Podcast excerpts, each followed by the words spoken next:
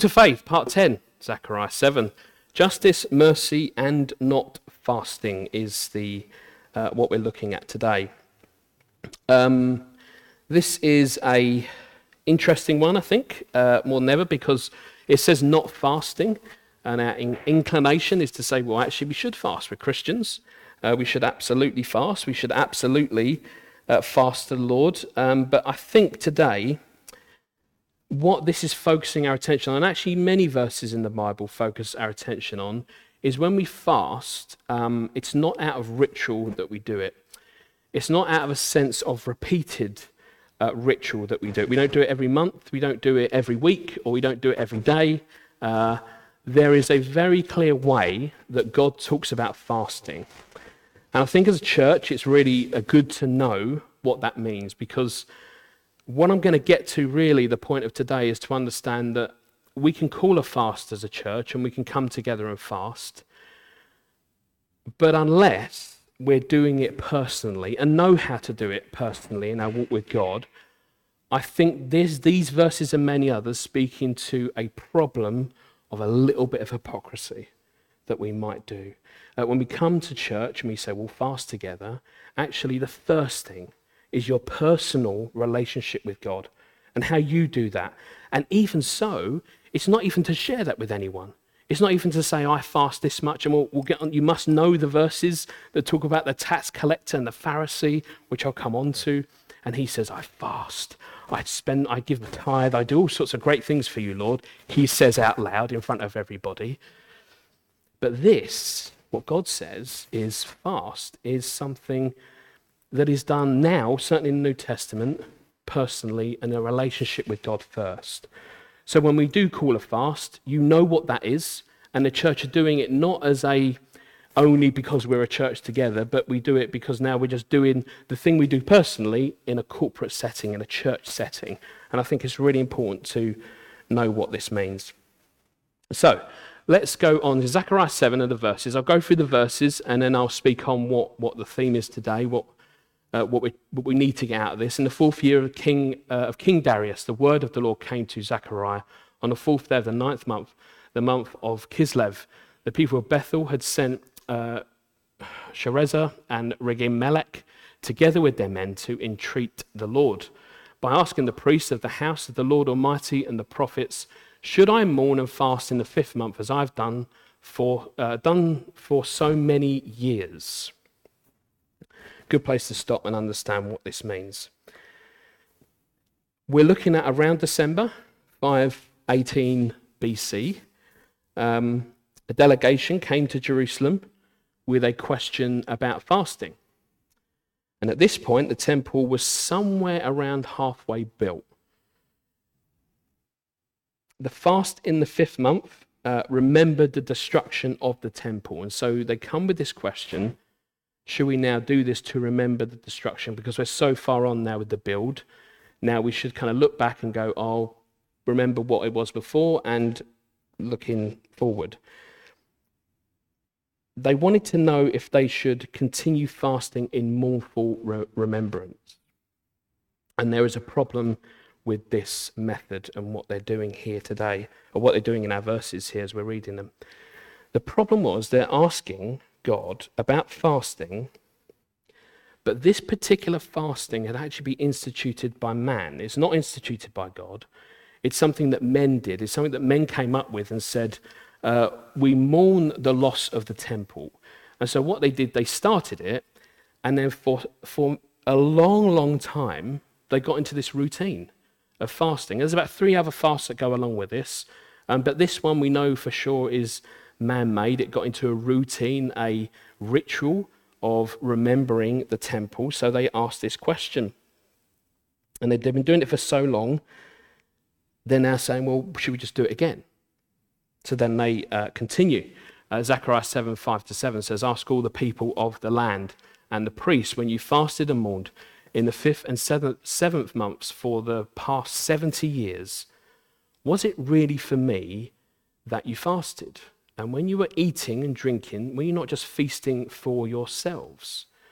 And these uh, are these not the words that the Lord, uh, the Lord proclaimed through the earlier prophets when Jerusalem and its surrounding towns were at rest and prosperous, and the Negev and the western foothills were settled.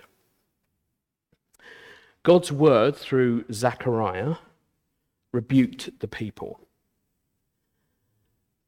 People of God, absolutely, but he rebuked them all the same because what this fasting had become. In effect, it had become these indulgent pity parties. Uh, instead of looking to God's provision and fasting towards the joy of God's provision, they looked at a building, a, a thing that, that kind of carried their faith in many ways, and they mourned over it. They were heartbroken over the thing. And so God says, Were you really mourning for me, or were you doing that for yourselves? We know that in the good times, we read earlier uh, in this series, they used materials and the land to make themselves happy. So God tells them, but in the feasting times, you were uh, not doing it for me either. You were selfishly feeding yourselves, and uh, you weren't you weren't celebrating God. You weren't celebrating me. You were happy to feast on the food and the land, and then you build you you put all these uh, great nice uh, frontage on your houses. It says uh, to make it look nice and, and lovely, and yet the temple lay in ruins. So God is pointing out this hypocrisy. The sense of asking God, should we do this fast? And yet it says, but when you did that fast, it was for you. It wasn't for me. It was your fast, not my fast. So this all meant that their lives were not right, regardless of when they fasted or not. And so, because their hearts were not right with God, their rituals were not right before God either. This everyday obedience would make their times of fasting uh, meaningful. If they came to be obedient to God, these times of fasting would actually mean something. But their neglect of everyday obedience made their fasting hypocritical. They did these rituals out of purely a sense of tradition. Even as we look back, their ancestors, if they had been obedient, they would never have needed to fast. And yet, God calls them in the past, in the Old Testament, further back, He says to them, You must display this sense of sorrow and mournfulness. But actually, God didn't want that for them. We see that actually in the New Testament, the way fasting should be is, is quite private. And actually, it, it's, it's a recognition of our brokenness to bring us to a sense of reality in front of God. But then that leads to joy. But because of their disobedience, the way God would tell them to behave in their fasting would be to wear sackcloth, would be to be sad and mournful because of their own state, which they failed many times to realize.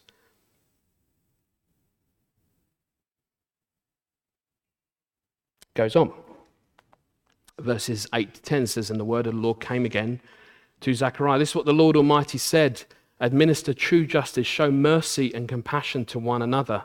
Do not oppress the widow or the fatherless, the foreigner or the poor. Do not plot evil against each other. Here, Zechariah described this kind of obedience God wanted, beginning with decent, loving treatment of one's neighbour.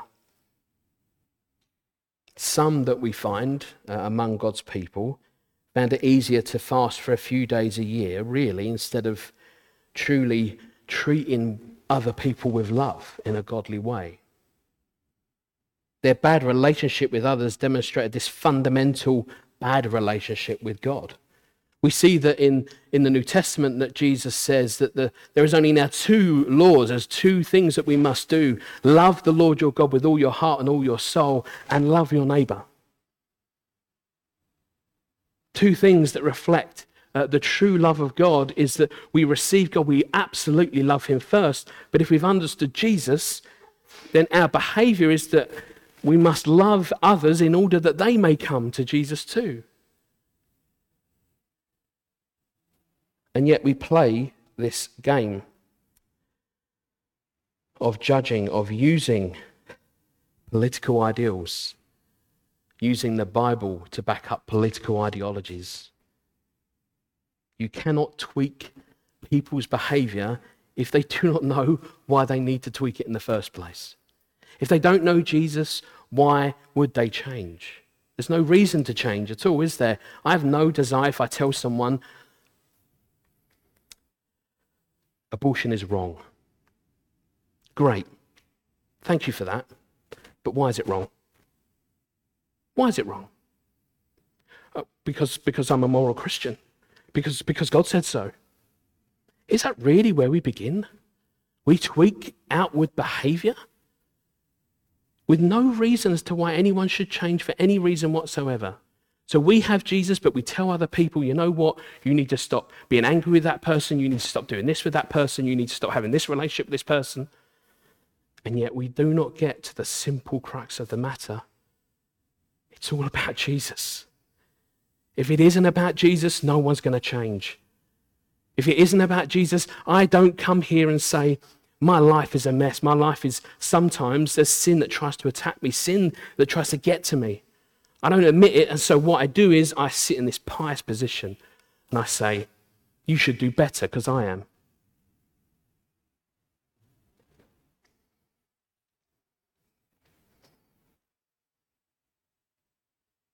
It is important that we have a good relationship with our Lord first and foremost.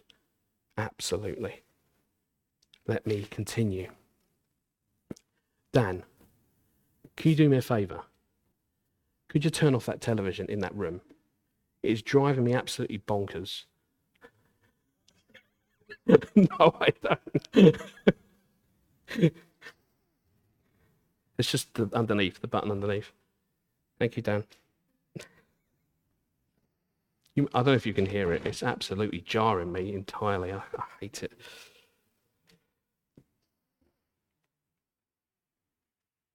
Thank you, mate. Brilliant. Thank you. Okay, where are we? Zechariah 7 11 to 12 says this, but they refused to pay attention. Stubbornly, they turned their backs. They made their hearts as hard as flint and would not listen to the law or to the words that Lord Almighty has sent by his Spirit through the earlier prophets. So the Lord Almighty was very angry. I can't think of a worse set of words in not even in that whole verse of 12 but the last part. It takes a lot for god to be angry. A lot. He is so gracious and patient with us. And the moment you read in any text that the lord almighty was not angry but very angry something needs to click in our heads and in our hearts Something needs to click in the heads and hearts of God's people. Because they know from their ancestors that when God got angry, he did not mess around. He did stuff which was rightly punishing, rightly testing, rightly pushing his people and saying, This is not good enough. I'm angry with you for worshipping other gods, for worshipping idols. Nothing more of an example could be uh, helpful than the Exodus, than the uh, being lost in the wilderness for 40 years. God gets angry. If you're a Christian, you accept that. I'm going to tell you that the world doesn't like when God gets angry. Because people hate righteousness, people hate true righteousness, people hate a standard that is above all standards. And so what they do is they say to themselves, that's not right, that's not fair. And then there's the other side of it God is a loving God. He is absolutely a loving God, but He is in perfect love. Not the love between a person, one person, and another, not between anyone else in this world. I'm talking about a perfect love that is righteous and justified. And so when he gives us this amazing grace, this amazing gift of salvation, anger makes sense to me. God's anger makes sense to me. So how can you how can you throw this gift back in my face? I've given you so much. I've given you grace. I've given you love. I've given you my son, Jesus Christ so that you may live and you may live in eternity with me. But they refused. So, what Zechariah does here is describe a progression of rejection.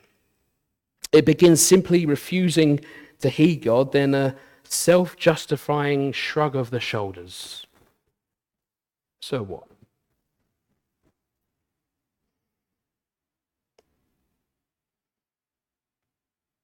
It all ends, as the verses say, hearts as hard as flint. And so, in their hardened state, they didn't just want, they didn't not, uh, sorry, didn't want to hear God's word. When we, when we lose our hunger for God, here is an example of what's going on. What they looked into was the, was the ritual. And what they lost was the original love of God that they had. And so when God tests them and says that ritual doesn't mean anything, what they're more worried about is God having a go at the ritual. This, this is an incredible warning for us as Christians to be really careful what things we hold and how are they positioned in, in position to God. Are they things that are taking precedent over him? So when he does say, I'm taking that away, that's not healthy for you. Are we going, okay, Lord, that's going to be tough. That's going to be hard. I'm going to keep pushing. I'm going to keep praying. Or are we stamping our feet? Are we acting like the child?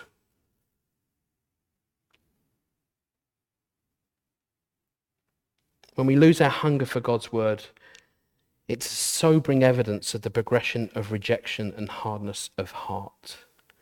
So we do need to be so careful. And the last verse is here uh, before we get into the main part. When I called, uh, they didn't listen. This is uh, 7 13 to 14. When I called, they did not listen. So when they called, I would not listen, says the Lord. Very fair. I mean, God is being very fair here, right? Like for like. They didn't listen. I'm not going to listen. And yet he could have done a whole lot more. Rightfully, justifiably. Verse 14 I scattered them with a whirlwind among all the nations where they were strangers. The land they left behind, behind them was so desolate that no one traveled through it. This is how they made the pleasant land desolate. Since God's people refused to listen to God, to God, God would refuse to listen to, the, to their prayers and answer them. And this is just another good reason to stay under the teaching of God's word so that our prayers will be answered. Their disobedience and disregard for God led to the scattering and desolation. So, I'll quickly talk about this main theme today obedience before ritual. I want to give you a message from the Bible that I, th- I hope sets you free from ritual. There are so many rituals, uh, n- name whatever church you want, uh, in whatever denomination you like, including Baptists, by the way, uh, where we have rituals and things that we do. And now, let me say this uh, human beings are ritualistic in their behavior. Uh, we, are, we, re- we repeat things because that's what we do. There's a comfort in repeating things. So let me say this Jesus did things, let me say this in quotes, ritually. He, he, went to syna- he went to church, he went to synagogue, he went and practiced, he did what, he, what others did, what his people did. He did exactly the same. He never threw that aside. I want to tell you that there is a ritual of sorts which is good when the ritual turns bad, it's when the ritual becomes God. Is that easy to understand? When the ritual itself is a thing that I'm marking myself on and how I've I'm, I'm performing before God, something's gone wrong. When I say I don't come to church this morning, something is wrong when that is the thing that I'm judging my performance by. Whatever I do here, when I judge, I didn't do this, I didn't help that person, I didn't speak to this person. When it gets to that level, what we're doing is we're judging our ability to be perfect like God, to do everything absolutely to the letter. And you know what? There's no need to do that anymore. There's no need to do that in the letter of the law because Jesus fulfilled the law.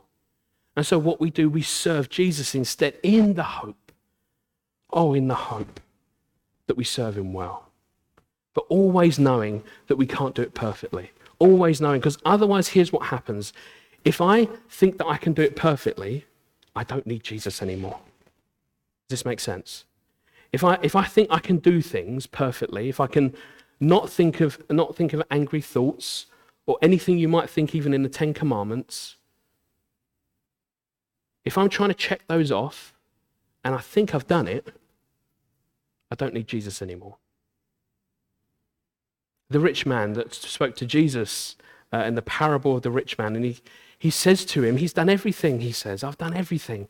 I've done everything to, to, to uh, in, in the eyes of God. Everything that needed to be done, I've, I've fulfilled everything. And yet, when he said to him, But there is one thing, and I, you just need to let that go, and then that'll be it. You, you will have understood why Jesus is here. And when he said, Give away your money and your wealth, what did he do? He went away sad. He don't want to hear that. He did all the other stuff, but he doesn't want to hear about giving away the thing that actually became an idol for him. Maybe a ritual in many ways that he held that money to himself. That was the thing that it was his little God. Jesus points out and says, That's the thing that's just stopping you from knowing why I'm here in the first place. So there's a balance to strike, but I want to be clear about specifically in fasting. Obedience to God first is important and fundamental, I would argue. So I want to set you free from this work based salvation that people talk about sometimes, which is that you must do stuff to earn salvation. Not true. Totally unbiblical. Okay? There's no such thing as works based salvation. You accept Jesus, Jesus does all the work and done all the work, and so I'm, I'm now uh, eternally with him. I can be with him for the rest of my days. And that's it.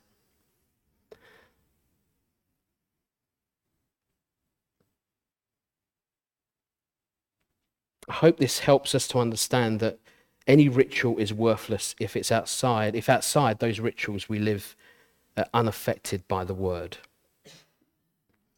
And so I have to say that fasting biblically is a challenge. It's a challenge to carry out correctly. Uh, I've had lots of experience, I would say, in this church of when we tried fasting in the past. Never sat right with me, I have to say. Fasting is complex and has to be done right and it has to be done with the right intention as well. First and foremost, I have to say that fasting is not a method to con God into doing something for you. Okay? What it doesn't do is it gets God to do something. Like you're on a, a hunger strike. Doesn't work like that.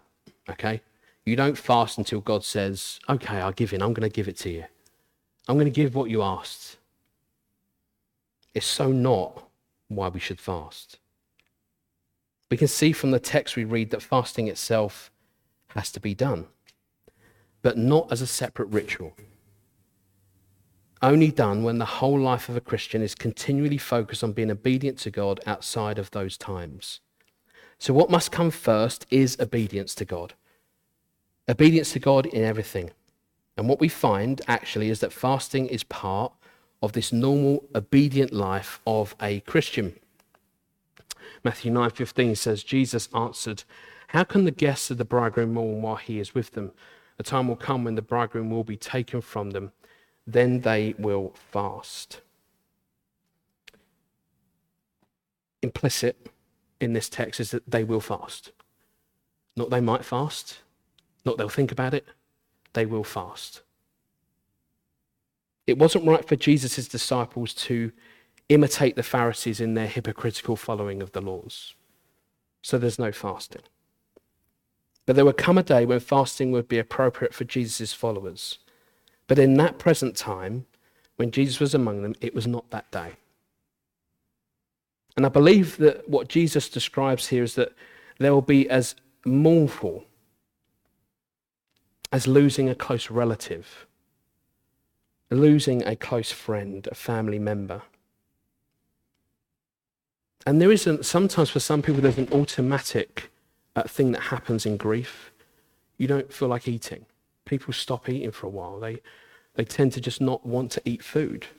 I'm not calling that fasting, but there's, there's a sense that Jesus is telling us we're fasting because, and certainly in this context, when the disciples see him go back to the Father, there's a sense of loss almost. Yet at the same time, Jesus says, but it's okay because the Holy Spirit's going to come. He's going to be with you forever. But at the same time, there's a, there's, a, there's a time of mournfulness before the Spirit comes. He says, wait, wait. So we know there's this, there's this sense of loss that, we, that the disciples must feel. But at the same time, that loss is getting them ready for the Holy Spirit to come in his power. And so we know that when we read in the Pentecost, when the Holy Spirit comes for the first time among them, it's immensely powerful.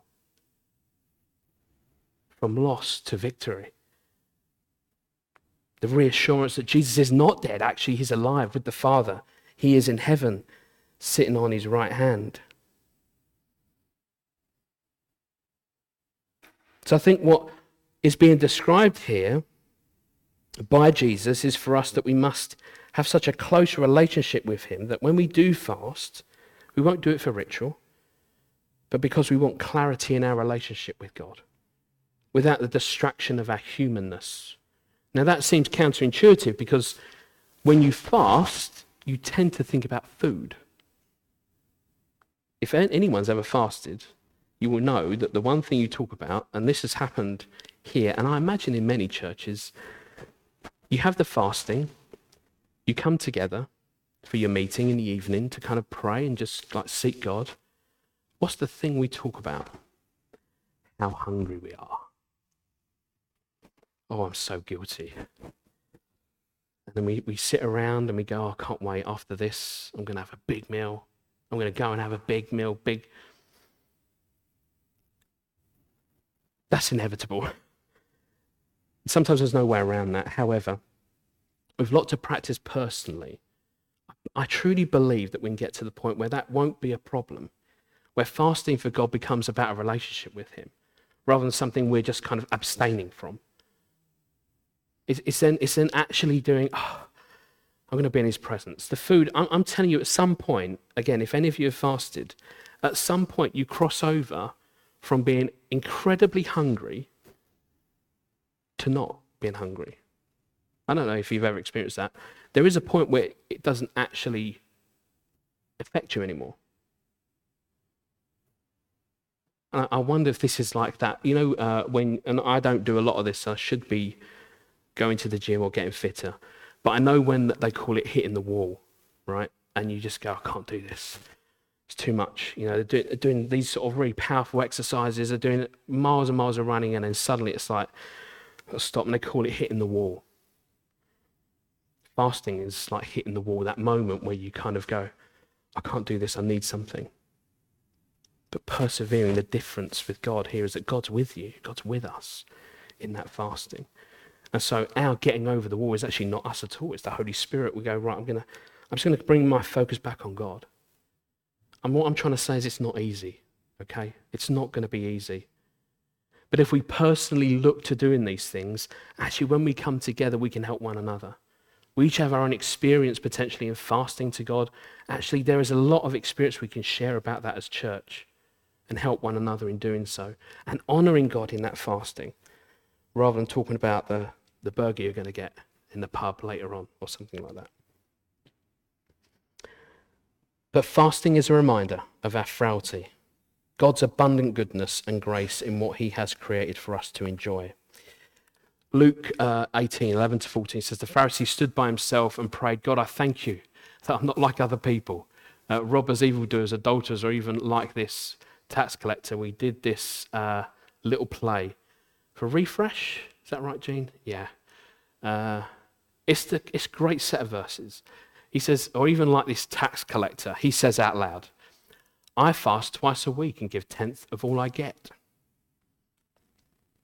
But the tax collector stood at a distance. He would not even look up to heaven, but beat his breast and said, God, have mercy on me, a sinner. I tell you that this man, rather than the other, went home justified before God. For all those who exalt themselves will be humbled, and those who humble themselves will be exalted. And so you might know this parable well but maybe something we haven't quite appreciated about it. Of course, the overall message of this parable is that he prayed out loud and he was not like others, says the Pharisees, not like those other terrible people. He's a great example to God, and he wants everyone to know about it, how great he is. He gives his money away, he fasts for God, and everyone should know. But he's being pious, a hypocrite, of course, because that's the purpose of these verses. But what does the tax collector say? God, have mercy on me, a sinner. There's no ritual. There's no thing he's preparing himself for. He's not showing off about what he's done for God, even to the point where he doesn't even look up to heaven. So, convicted by his sin, convicted by his weakness, is that what God is looking for is this humble heart of brokenness. He's not looking for rituals, he's not looking for religious things. He's looking for a true heart that says, I'm so not worthy, I'm not even going to look up. I'm not even going to look into the sky. I'm, I just can't because I'm not worthy to look at you. I'm not even worthy to look in your direction. And not once did he speak about fasting. Not once did he speak about tithing. It was simply that his admission of being a sinner was actually an act of obedience. That, Jesus says, that man is justified. He's exalted because of his humility in front of a holy God. Whereas the Pharisee celebrates his fasting in front of others, the tax collector mourns for his sin. Says, I'm not worthy.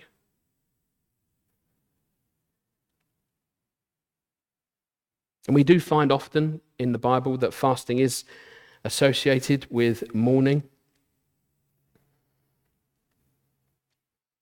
And there is a sense of that. We, we're mourning for our sin. We're not, we're not mourning for buildings.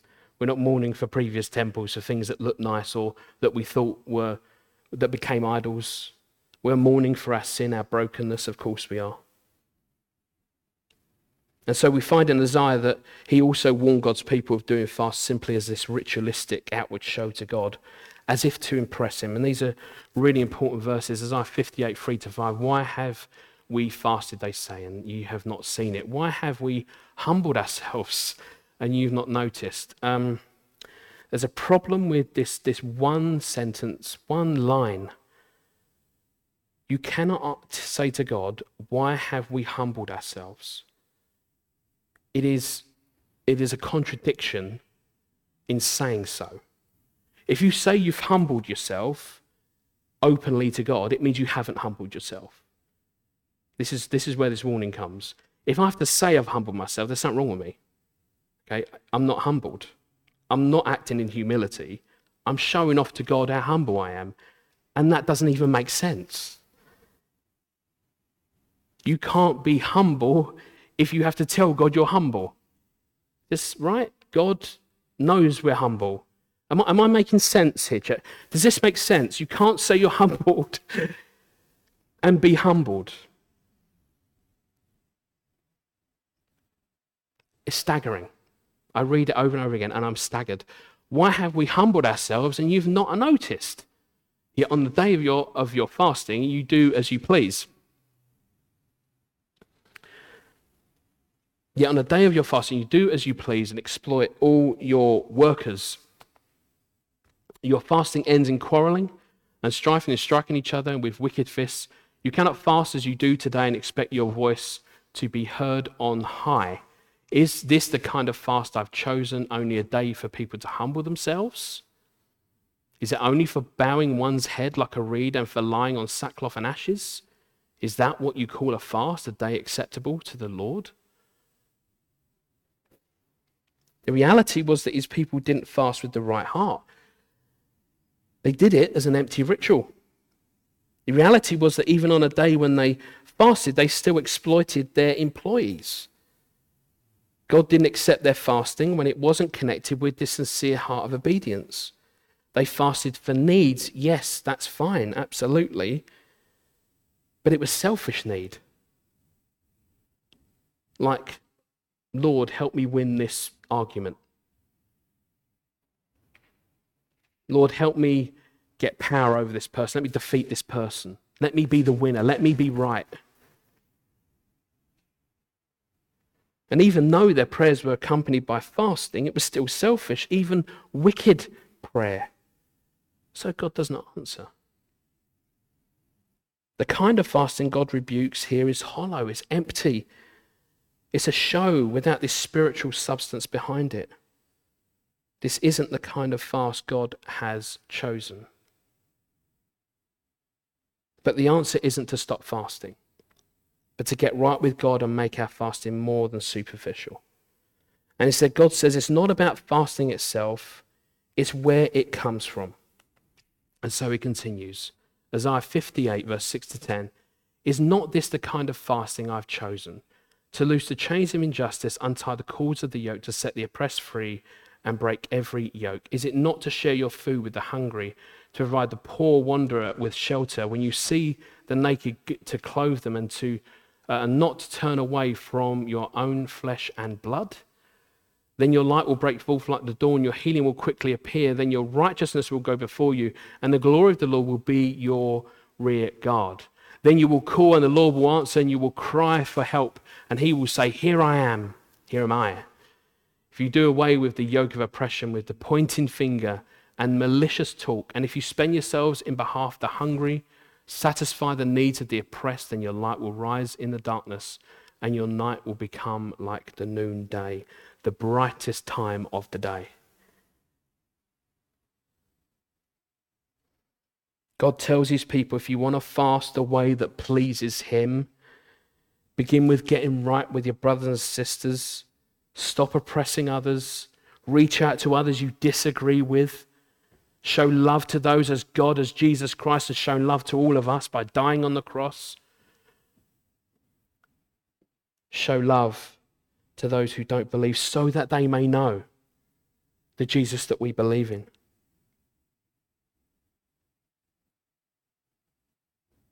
So, to get right with God means we need to stop the evil we do towards others, towards each other. The finger pointing, the accusation. If God's people would couple their fasting with lives of righteousness and love, then we will see prayers answered.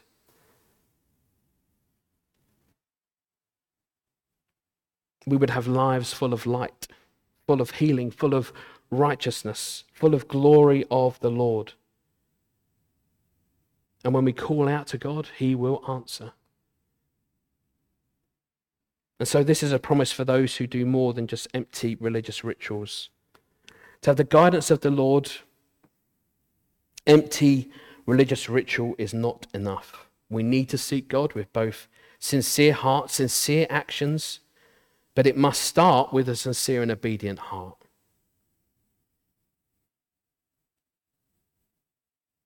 We know from the text that for those that, for us that are called to serve God in obedience, in love for Him, things of the kingdom can be accomplished. People can be saved. People can be brought to a knowledge of Him. But I want to stress and I want to carefully contextualize these verses. This is not to go the other way. We're not to turn the gospel into a social gospel. It is not to, fi- it is not to fix the ills of the world. It is to bring people to Jesus. So, just like I said earlier when we were talking about all the things we might accuse the people in the world of doing, we also don't do that by, by, giving, by trying to put a plaster over things of the world that's broken. And we do that now with so many things as churches. We try to fix these little issues. And in fact, the only way any of this is going to get resolved is if people believe in Jesus. I'm telling you, without the heart changing, these, these other things, these tweaks, they won't make a difference. Jesus fed the 5,000, and yet the feeding of them was not the point of why he did it. He said, I can, I can basically give you everything you want, but it will not be enough. Because what's coming after this is eternity. And that's what matters. Are people going to hell with a full belly? Or are they coming to Jesus and saying, Lord, I will do, I love you, and I just want to, I want to know you. I want to know who you are. Why should I believe in you? And so we overcomplicate our role here in this world. Our role is simply this bring the light of the gospel to people who don't know it. Because we know it. And you know what flows from that? All that other stuff flows. The food banks flow, whatever you want to call it. And there shouldn't be food banks, by the way. I'm going to tell you now, don't get political. I'm telling you now, there should not be food banks anywhere in any country ever. It is a terrible indictment that we have to fill that gap and we're not serving. We're losing that sense of service. Then there is a place to serve the poor, there is a place to help people. But we don't replace government, we don't do their programs for them. We're here to share Jesus. And so, with that, we have sincere hearts. We want to serve. We want to feed. We want to help. Absolutely. Must start with Jesus, though. And our works are then an outward expression and reflection of how we receive and understand the love of Christ towards us first. And so there weren't big differences between the Old Testament fasting and New Testament fasting. Uh, for instance, we still find in the New Testament that it was important for the church to fast together. I want to just make this last point here of why it's important that we personally seek to uh, fast uh, in our personal relationship with God. Acts 13, verse 3. So after they'd fasted and prayed, placed their hands on them and sent them off. Do you see? They just, they just did that. They just went, that's what we're doing. We fasted and prayed, sent them off. It was almost like it was automatic to do.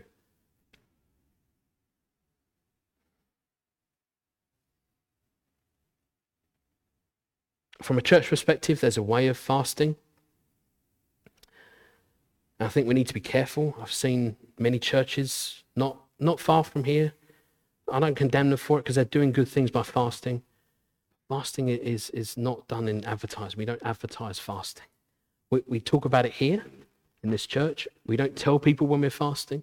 We don't even show people that we're fasting. Jesus says that. I'm going to get onto that too.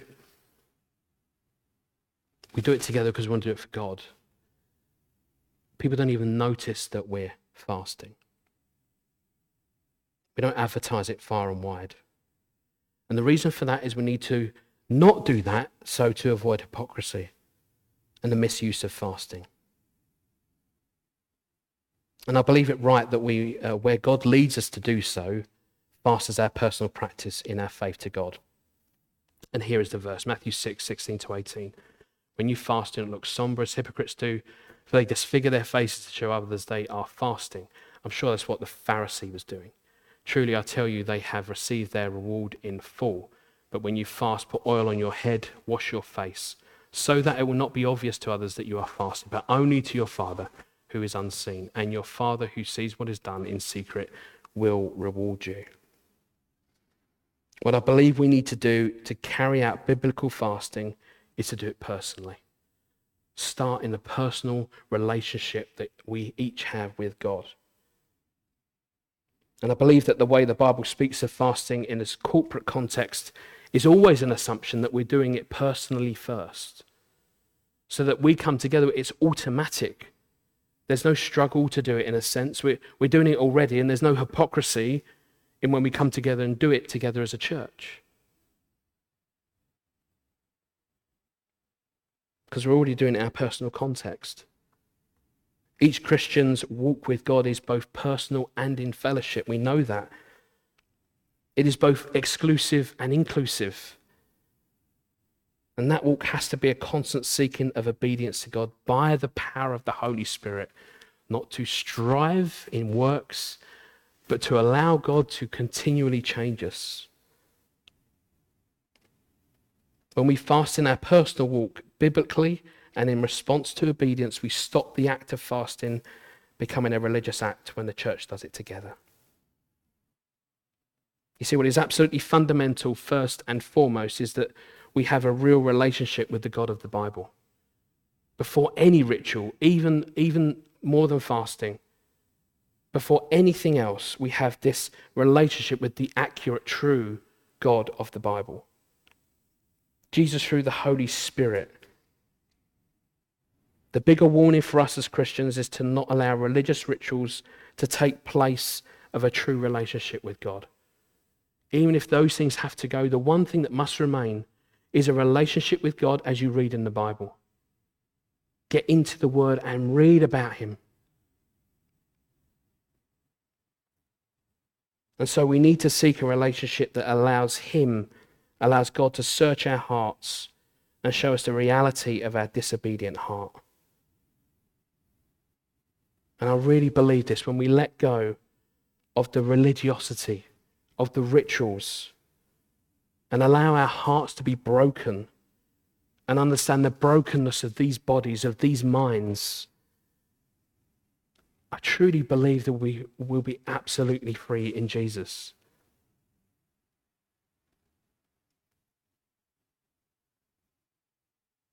The only way fasting is ever going to work, any ritual is going to work, even if it's biblical, is if we just admit everything to God. I'm useless, I need you. And I'm telling you, God will hear our prayers and God will do something. But first, we need to have that personal time with Him so that we can come back together as a church and together start to pray into and fast the things that God wants us to do as a church. Let's pray uh, and then we'll worship together.